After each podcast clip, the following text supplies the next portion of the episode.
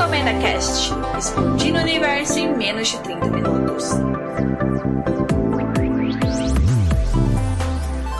Palpites freshes, críticas ácidas no olho do furacão chamado cultura pop.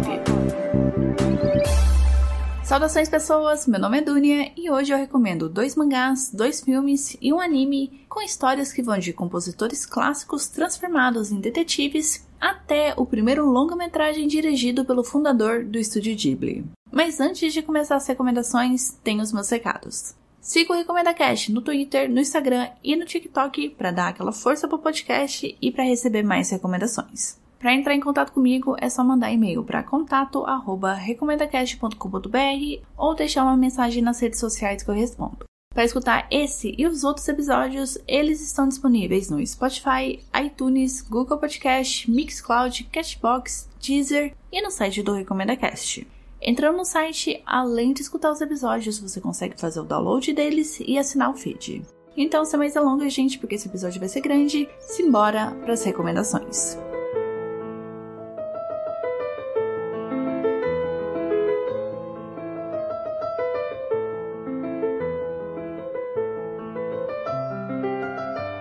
Mozart Doesn't Sing Lullabies foi um achado na minha lista de mistérios japoneses, porque ninguém ouviu falar dele, nem eu, antes de encontrá-lo, mas a sua premissa é promissora e bem aproveitada. O mangá pega o compositor alemão Ludwig van Beethoven e atribui uma nova função a ele, a de detetive. Em 20 capítulos é montado um mistério que une música clássica, crimes e conspiração sobre a morte do compositor Wolfgang Amadeus Mozart.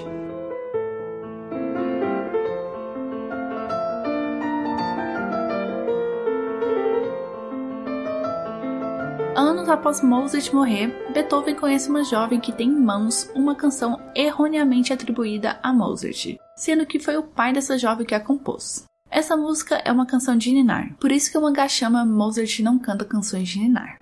Só que os rumores que correm por Viena são de que essa jovem, chamada Sirene, seja a filha bastarda do Mozart. Agora Beethoven quer investigar essa história do Mozart ter composto uma canção de ninar e por que as pessoas ligadas a essa canção e ao compositor estão morrendo 18 anos depois da morte dele. E se há algum pingo de verdade no boato de que o Mozart foi assassinado pelo músico da corte austríaca, que é o Salieri, que era tutor do Mozart, mas que morria de ciúmes do talento do cara, e essa história, ela é muito boa, essa rixa, né, entre o Salieri e o Mozart, ela foi contada no filme Amadeus, que eu também recomendo. Ele não é um filme de mistério, é mais uma cinebiografia sobre a ascensão do Mozart e como que era essa convivência do Mozart com Salieri. Recomendo, Amadeus. Mozart Doesn't Sing Lullabies utiliza da trama política da época para criar as fundações da sua história. Nós estamos falando aqui do início do século XIX, então ali na Áustria estava rolando a invasão francesa, o país estava em crise com a Igreja Católica, houve uma morte na realeza e a maçonaria estava em ascensão. E no meio de tudo isso, né, junta o fato de que a morte do Mozart era bastante suspeita e que ela poderia estar intrínseca a todos esses fatores que eu acabei de listar para vocês. Para deixar a coisa ainda mais curiosa, tem o fato de que o Mozart foi enterrado em uma cova não identificada e que não tinha ninguém presente no funeral dele e que até hoje não se sabe onde foi enterrado. Então isso aqui é algo real, é um fato. O mangá, a história utiliza de fatos reais para criar uma história fictícia que muitas vezes você chega a acreditar que poderia ser real. O tão bem elaborado foi a pesquisa da autora.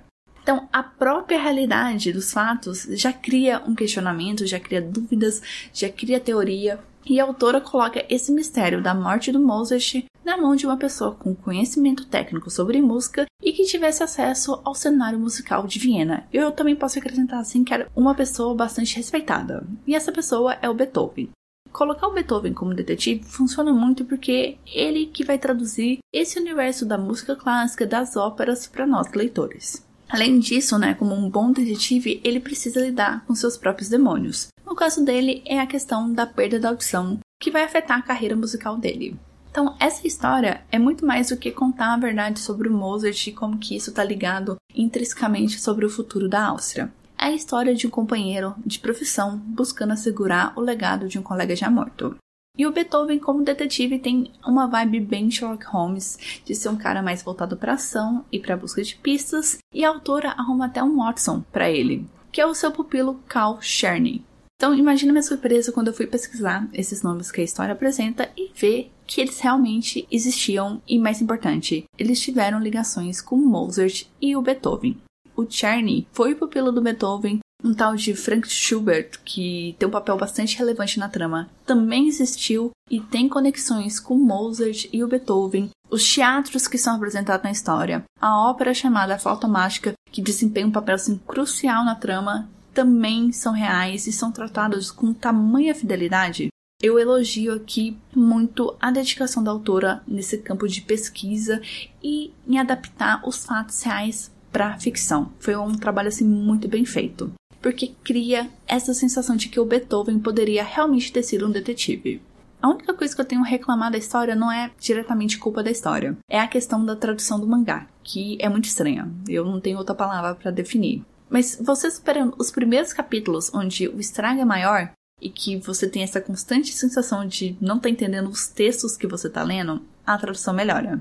Ou assim, não melhora, dá aquele salto de qualidade, mas se torna suficiente para você apreciar a história e desligar um pouco da parte do português. Como Mozart Doesn't Sing Lullabies é um mangá super obscuro, eu vou deixar o link da leitura lá na página do episódio.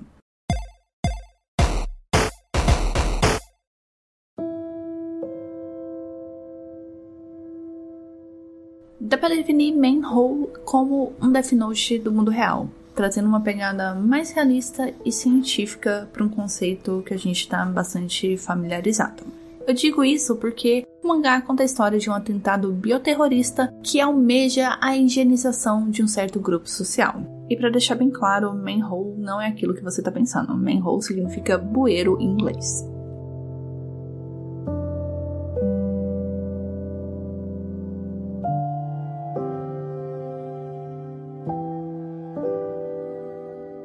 História começa quando um idoso pelado e bem machucado sai de um bueiro no meio da cidade e ele tá ali andando feito um zumbi e morre depois de vomitar sangue na cara de uma pessoa, sabe? Bem cena de filme de terror. A polícia é chamada e os dois detetives do caso descobrem que esse cara pelado foi mandado para o misterioso instituto uma semana antes da sua morte para tratar do seu vício em jogos de azar. Além disso, a autópsia revela que esse cara pelado estava infectado com um verme que se instala no olho e inibe as vontades primitivas do ser humano, como fome, sede, sono, transformando realmente o cara num zumbi. Assim, começa uma mobilização para encontrar mais pessoas presas nos bueiros e impedir que esse verme se alastre, além de descobrir, é claro, quem é a mente maligna por trás dessa conspiração.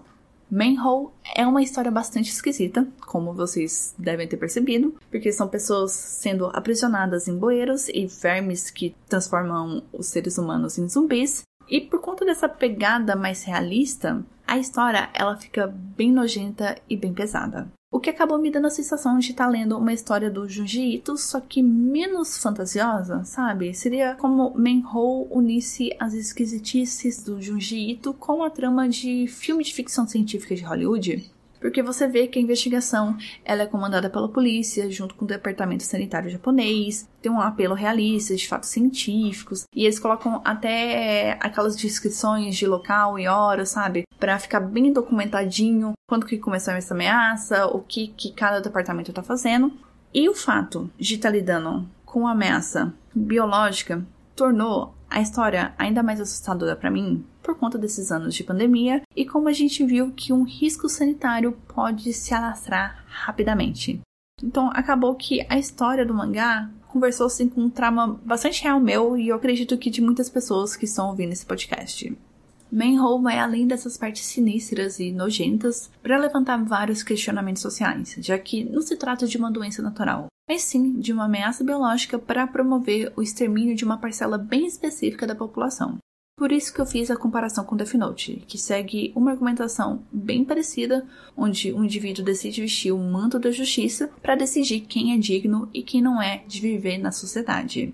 Só que em Manhole, essa ferramenta de higienização, ela não faz distinção entre inocentes e culpados, uma vez que esse verme segue a sua própria vontade e não a do seu criador, como que acontece em Death Note, né? Em Death Note, Light tem controle de tudo. Aqui não. Aqui ele inicia o processo, mas ele não tem controle de quem são as próximas vítimas. Com isso, a história também questiona a desigualdade social, a desumanização dos pobres pelo vilão e pela própria polícia e o despreparo das autoridades em dar respostas rápidas aos primeiros sinais de uma tragédia.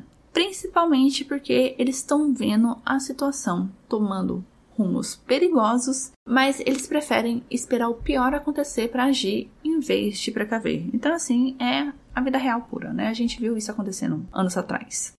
Para encerrar esse bloco, eu preciso dizer que eu adorei Manhole. É uma história fechada de poucos capítulos e os capítulos são curtos e fluem muito bem. É uma história que compensa ser lida. Infelizmente, ele não foi publicado aqui no Brasil, mas você encontra ele online traduzido para português.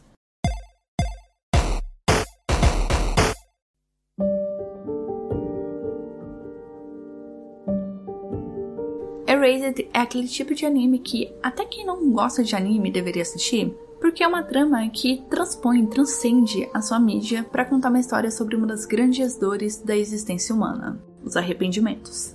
Erased concretiza o sonho impossível de voltar ao passado e mudar algum acontecimento marcante da vida que gera arrependimento da maneira que foi lidado na época. Só que o arrependimento do protagonista desse anime é algo bem mais profundo e triste do que a gente possa imaginar, já que ele se arrepende de não ter salvado uma colega de classe que foi assassinada. ここが18年前ひなずきが最後に目撃された場所遺体が見つかるのは雪が溶けた後だったはずこんな公園でひなずきを一りぼっちにさせない Satoru é um cara que tem dificuldades em expressar emoções e criar laços afetivos com outras pessoas. E isso afeta seu trabalho como mangaka ou até ser mais próximo da própria mãe. Só que o Satoru tem uma inexplicável habilidade de vivenciar alguns minutos do futuro. Ele vivencia de 1 até 5 minutos e ele volta antes do começo do que ele vivenciou. E essa habilidade ela é ativada quando algo ruim vai acontecer próximo dele. O começo de Erased deixa bastante claro que esses vislumbres não trazem benefício algum para o Satoru. Ele sempre está se lascando tentando impedir que uma tragédia aconteça. Logo nos primeiros minutos da história, ele consegue evitar que o motorista que dormiu no volante atropele crianças, mas ele se acidenta todo no processo. Só que o grande B.O. surge quando, por conta dessa habilidade, ele e a sua mãe impedem um sequestrador de crianças de fazer uma nova vítima. E a sua mãe acredita reconhecer esse criminoso. Ela acha que seja a mesma pessoa responsável pelo sequestro e assassinato de três crianças há 18 anos atrás. Então, o sequestrador, sabendo que foi reconhecido, arma uma arapuca para eles. Ele mata a mãe do Satoru antes que ela possa fazer qualquer coisa com as suas suspeitas e incrimina o protagonista pelo assassinato. Durante a fuga da polícia, Satoru inexplicavelmente consegue voltar 18 anos no passado, quando ele tinha 11 e 12 anos, para impedir o sequestro das crianças e, consequentemente, evitar a morte da mãe. E ele aproveita também essa viagem para se livrar da culpa e do arrependimento de não ter salvo uma garota solitária com quem estudava e que ele foi a última pessoa a vê-la viva. Erased trabalha com uma premissa bastante inusitada ao ter uma criança conduzindo uma investigação e impedindo crimes. Por mais que seja uma criança com a mente de um adulto, a pouca idade e a extrema maturidade criam empecilhos para a missão do Satoru. Tipo, ele vai depender de adultos para agir em questões mais burocráticas e técnicas, tipo entrar em contato com autoridades, fazer denúncias, etc e tal. Ele vai precisar justificar seus estranhos comportamentos sem revelar que ele veio do futuro, né? Como que ele sabe de algumas coisas bastante específicas que vão acontecer. Ele também precisa não dar bandeira ao criminoso que ele está ciente dos seus objetivos e que ele quer impedir que os crimes aconteçam, e ele precisa fazer com que sua mãe e seus amigos acreditem que a menina solitária, chamada Caio, está correndo perigo. Mas como eu disse, sem dar bandeira de nada, fazer de modo mais natural possível. Claro que não vai dar, ele vai dar uma forçação de barra, mas, mas cria situações bastante engraçadas. Só que Razed vai além de ser um mistério que envolve viagem no tempo para abordar um caso de abuso infantil já que a Caio sofria abuso da mãe e do namorado da mãe, e o sistema, o governo, a escola tratava tudo isso de uma forma muito morosa. Vai falar sobre maternidade e as dificuldades de ser uma mãe solo, A mãe do Satoru é mãe solo e quando ele volta, ele vê todo o esforço que a mãe dele fazia para criar uma barreira entre ele e toda a merda que aconteceu por conta dos assassinatos envolvendo essas crianças. Ele voltando, ele compreende as atitudes, as decisões e os comportamentos da mãe e de alguns adultos que ele não entendia quando ele era criança, o que torna assim um fator muito decisivo pro Satoru valorizar ainda mais a presença da mãe e assegurar a sua vontade de impedi-la que ela morra no presente. Porque a relação dos dois no começo do anime é bastante fria. Tem um certo distanciamento e essa volta do Satoru faz com que ele perceba, ele valorize o tanto que sua mãe é foda. Mas o mais importante é que o anime traz que os arrependimentos fazem parte da vida. E por mais que o Satoru alcance o seu desejo de salvar a Kaio, a sua vida no passado e no presente não será a mesma. Seja para o bem, seja para o mal. Erased deixa bastante claro as consequências da interferência do Satoru e como elas poderiam ter gerado outro forte arrependimento nele. E assim, né, ter perpetuado esse ciclo vicioso de arrependimentos, querendo voltar ao passado, culpa e etc. Mas a jornada de amadurecimento que o protagonista passa no seu corpo de criança mostra que ele percebeu que ele não pode ter tudo na vida e que se arrepender, sentir culpa faz parte da existência humana. Erased é uma história curta, tem 12 episódios com duração assim de 25 minutos cada, e ele não utiliza de clichês clássicos de anime. É uma história bastante séria, que tem noção da seriedade dos assuntos que estão abordando. Por isso, até quem não é fã de anime vai gostar dessa história. Você tem a opção de assistir o anime, como eu estou recomendando aqui, e você também tem a opção de assistir a série live action, que também está disponível na Netflix. Os dois estão na Netflix. Eu só não garanto a qualidade e a fidelidade dessa série live action porque eu não assisti. Eu só assisti o anime as duas vezes. Eu adoro Erased, vou assistir uma terceira daqui a uns anos. Então, você tem opções. Só assista Erased.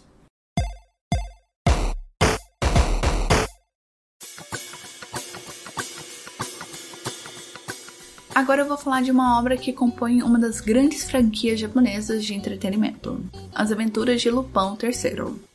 Lupin III foi criado pelo mangaka Monkey Punch para contar as aventuras do neto do famoso ladrão Arsène Lupin, que é o protagonista dos livros do Maurice Leblanc, e que mais recentemente voltou à mídia graças à série da Netflix Lupin, que é protagonizada pelo Osmar Sy. Então, realmente há ligações entre a série e os livros Lupin com o mangá e o anime Lupin III. Mas o reconhecimento e o sucesso de Lupin III, o Castelo de Cagliostro, também está relacionado ao fato que ele foi dirigido e roteirizado por ninguém mais do que Hayao Miyazaki, o fundador do estúdio Ghibli. O filme foi o primeiro longa-metragem do diretor, embora já seja perceptível as influências e tendências do Miyazaki aqui em O Castelo de Cagliostro. Clarice, Lupin という男を知っているのか あららららら、すっかり焼けちまってな。おい、こんなちっぽけな国に一体何があるんだあるさ、あの城にね。Lupin é enganado a roubar notas falsificadas de cassino, então ele decide ir atrás do falsificador que está escondido em Cagliostro, que é um ducado na Europa. Não é um país, mas também não é um estado, enfim, é um ducado. Lá, ele acaba resgatando uma moça que está sendo perseguida, e com isso ele acaba chegando muito perto da origem do dinheiro falso, mas acaba envolvido com um casamento arranjado e com um segredo de mais de 400 anos. Eu estava lendo uma crítica sobre como o filme tem uma vibe parecida com as aventuras de Tintin e eu concordo. O Castelo de Cagliostro tem um estilo cartunesco que desafia as leis da física e abusa dos exageros, o que contribui na criação de uma atmosfera de aventura e de otimismo, por mais que os protagonistas estejam em meio a tramas super perigosas, sabe? A vida deles estão em risco.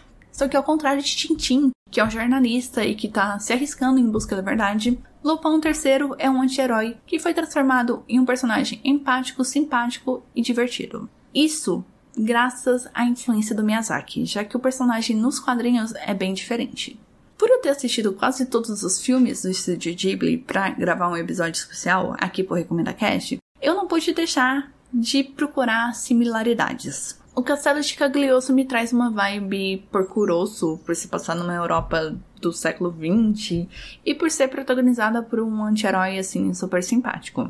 Eu acho muito válido avisar, por mais óbvio que seja, mas é sempre bom ressaltar, que o filme ele não tem aquele apelo estético associado às obras do Miyazaki, até porque é o primeiro grande trabalho dele. Então, o visual de O Castelo de Cagliostro é bem genérico e simples, mas é bem feito. A gente precisa reconhecer isso, principalmente a partir do cenário. Nossa, os cenários assim são lindos. Mas mesmo sem esse visual emblemático, logo nos primeiros minutos você é recebido por uma agilidade narrativa que é muito a cara do Miyazaki. Tanto que quando eu comecei a assistir o filme, eu não sabia que era dele. Eu não sabia que ele tinha dirigido, ele tinha rotorizado. Eu tive que parar com uns 10 minutos para ver quem eram os envolvidos, porque eu tava com a sensação de que tinha coisas familiares no jeito da condução do roteiro que eu já tinha visto antes. Que me lembrava o estúdio Ghibli. Então, quando eu vi que era do Miyazaki, tudo fez sentido. É claro que o filme ele não se isenta de ter problemas, né? Ele utiliza de alguns clichês e caracterizações que eu considero problemáticas, ou pelo menos assim, insuportáveis, como o fato da donzela indefesa e que não tem personalidade se apaixonar pelo protagonista porque ele é o protagonista, né? Essa é a única razão. Mas assim, né? É um filme do final dos anos 70, então eu considero que era uma tendência da época, então eu tento relevar. Fora isso, o Castelo de Cagliostro ele entrega uma aventura muito divertida, muito emocionante e que ainda faz críticas sociais. Então eu me apego a esses pontos positivos. E o que ele vai falar sobre a impunidade dos ricos e sobre as suas influências nas altas cúpulas do governo. Durante o filme, já fica o aviso, você pode ter a impressão de estar tá faltando informações sobre os companheiros de jornada do Lupin, dando a entender que você precisa assistir o filme anterior para fazer sentido. Mas como eu disse, o filme utiliza certos clichês e caracterizações que você já pega, você já entende pelo contexto, pelas conversas e pelo seu conhecimento da cultura pop. Quem é aquele samurai? Quem é a ladra amiga do Lupin? Qual é a relação deles? Então, assim, não precisa ficar noiando com isso. Eu acho que é um filme bastante competente para você conseguir assistir, assim, ele isolado. Já encerrando esse bloco, Lupin III, o Castelo de Cagliostro, foi cativante o suficiente para atiçar minha curiosidade sobre os outros filmes protagonizados pelo ladrão. O próximo que eu vou assistir é o que parece ser um reboot da franquia, lançado agora em 2019, e que é uma animação 3D. Se eu não me engano, é o primeiro filme 3D da franquia. O Castelo de Cagliostro está disponível na HBO Max e só na opção dublada, mas a dublagem, ó, é joia. É bem carinha da sessão da tarde.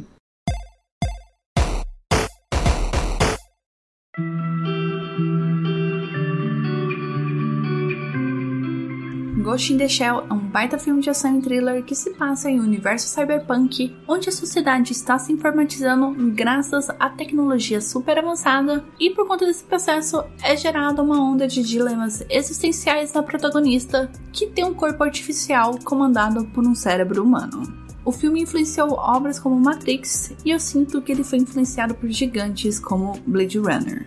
Mas mesmo sendo assistido pela primeira vez em 2022, que foi o meu caso, Ghost in the Shell não se perde no meio dos seus similares. その気になれば体内に埋め込んだ科学プラントで代謝の制御視覚の鋭敏化運動能力や反射の飛躍的な向上文句を言う筋合いじゃないわ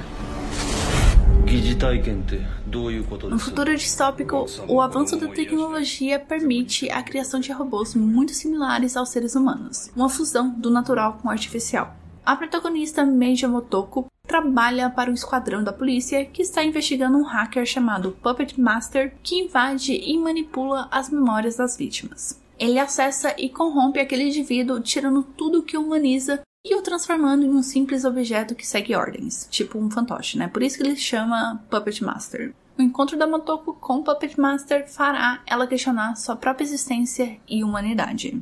Eu preciso falar que é uma missão super difícil falar de um clássico em tão pouco tempo e com tamanha bagagem para ser discutida. Já que foi minha primeira vez assistindo Ghost in the Shell, eu quero aproveitar desse fato para tentar convencer os ouvintes que nunca assistiram a darem uma chance para essa história.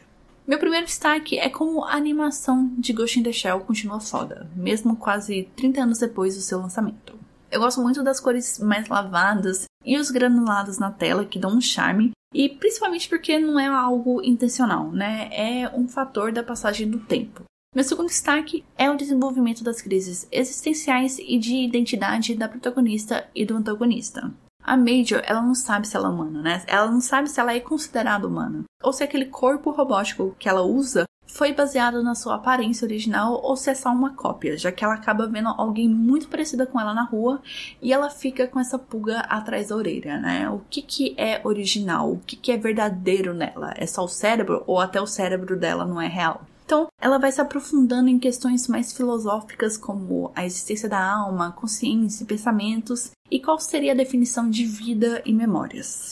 Em contrapartida, o Puppet Master quer ser reconhecido como ser capaz de criar autos seres, borrando assim a barreira que separa humanos e seres artificiais. Eu não posso entrar em mais detalhes aqui porque é spoiler. Essas discussões e essas filosofias são apresentadas em um filme de menos de uma hora e meia. E sem ficar confundindo muito a sua cabeça com aqueles monólogos longos e super filosóficos, e assim, para um filme de quase 30 anos, os temas permanecem super atuais. Essa batalha entre natureza e artificial, ela se acirrou muito mais hoje em dia do que na época. E como toda boa história cyberpunk, críticas sociais estão presentes. E aqui, em Ghost in the Shell, nós vemos uma tecnologia absurdamente avançada sendo usada massivamente para contenção e vigilância da população ou para mão de obra obviamente geram desigualdades sociais e a deteriorização da cidade, já que não há investimentos em bem-estar social, em transporte ou qualquer melhoria para os habitantes do local. Isso tudo fica muito exposto através dos cenários que são velhos, apertados e amontoados, sabe? O que é novo ali é só a parte rica. É só a parte de pesquisa, os laboratórios, as instalações. O resto da população tá morando em caixinhas amontoadas. E por último, tem as cenas de ação. Por mais que Ghost in the Shell se baseie bastante em suas questões filosóficas, eu acho que talvez o filme seja mais conhecido por mais esses dilemas existenciais.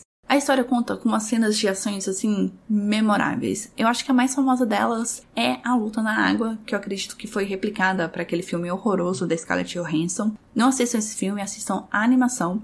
E aqui, as animações das lutas, as perseguições, as fugas são de tirar o fôlego, são impressionantes. Na verdade, tudo em Ghost the Shell impressiona pela boa execução, justificando sua vitalidade e influência na cultura pop. Né? Não é só o roteiro que é foda. A animação continua tendo um valor técnico muito relevante.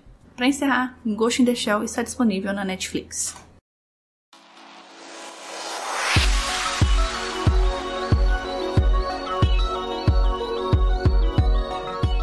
próximo episódio eu recebo convidados para unir sobrenatural e mistério num episódio especial de Halloween. Então eu vejo vocês semana que vem. Um beijo, se cuidem, fora Bolsonaro e tchau, tchau!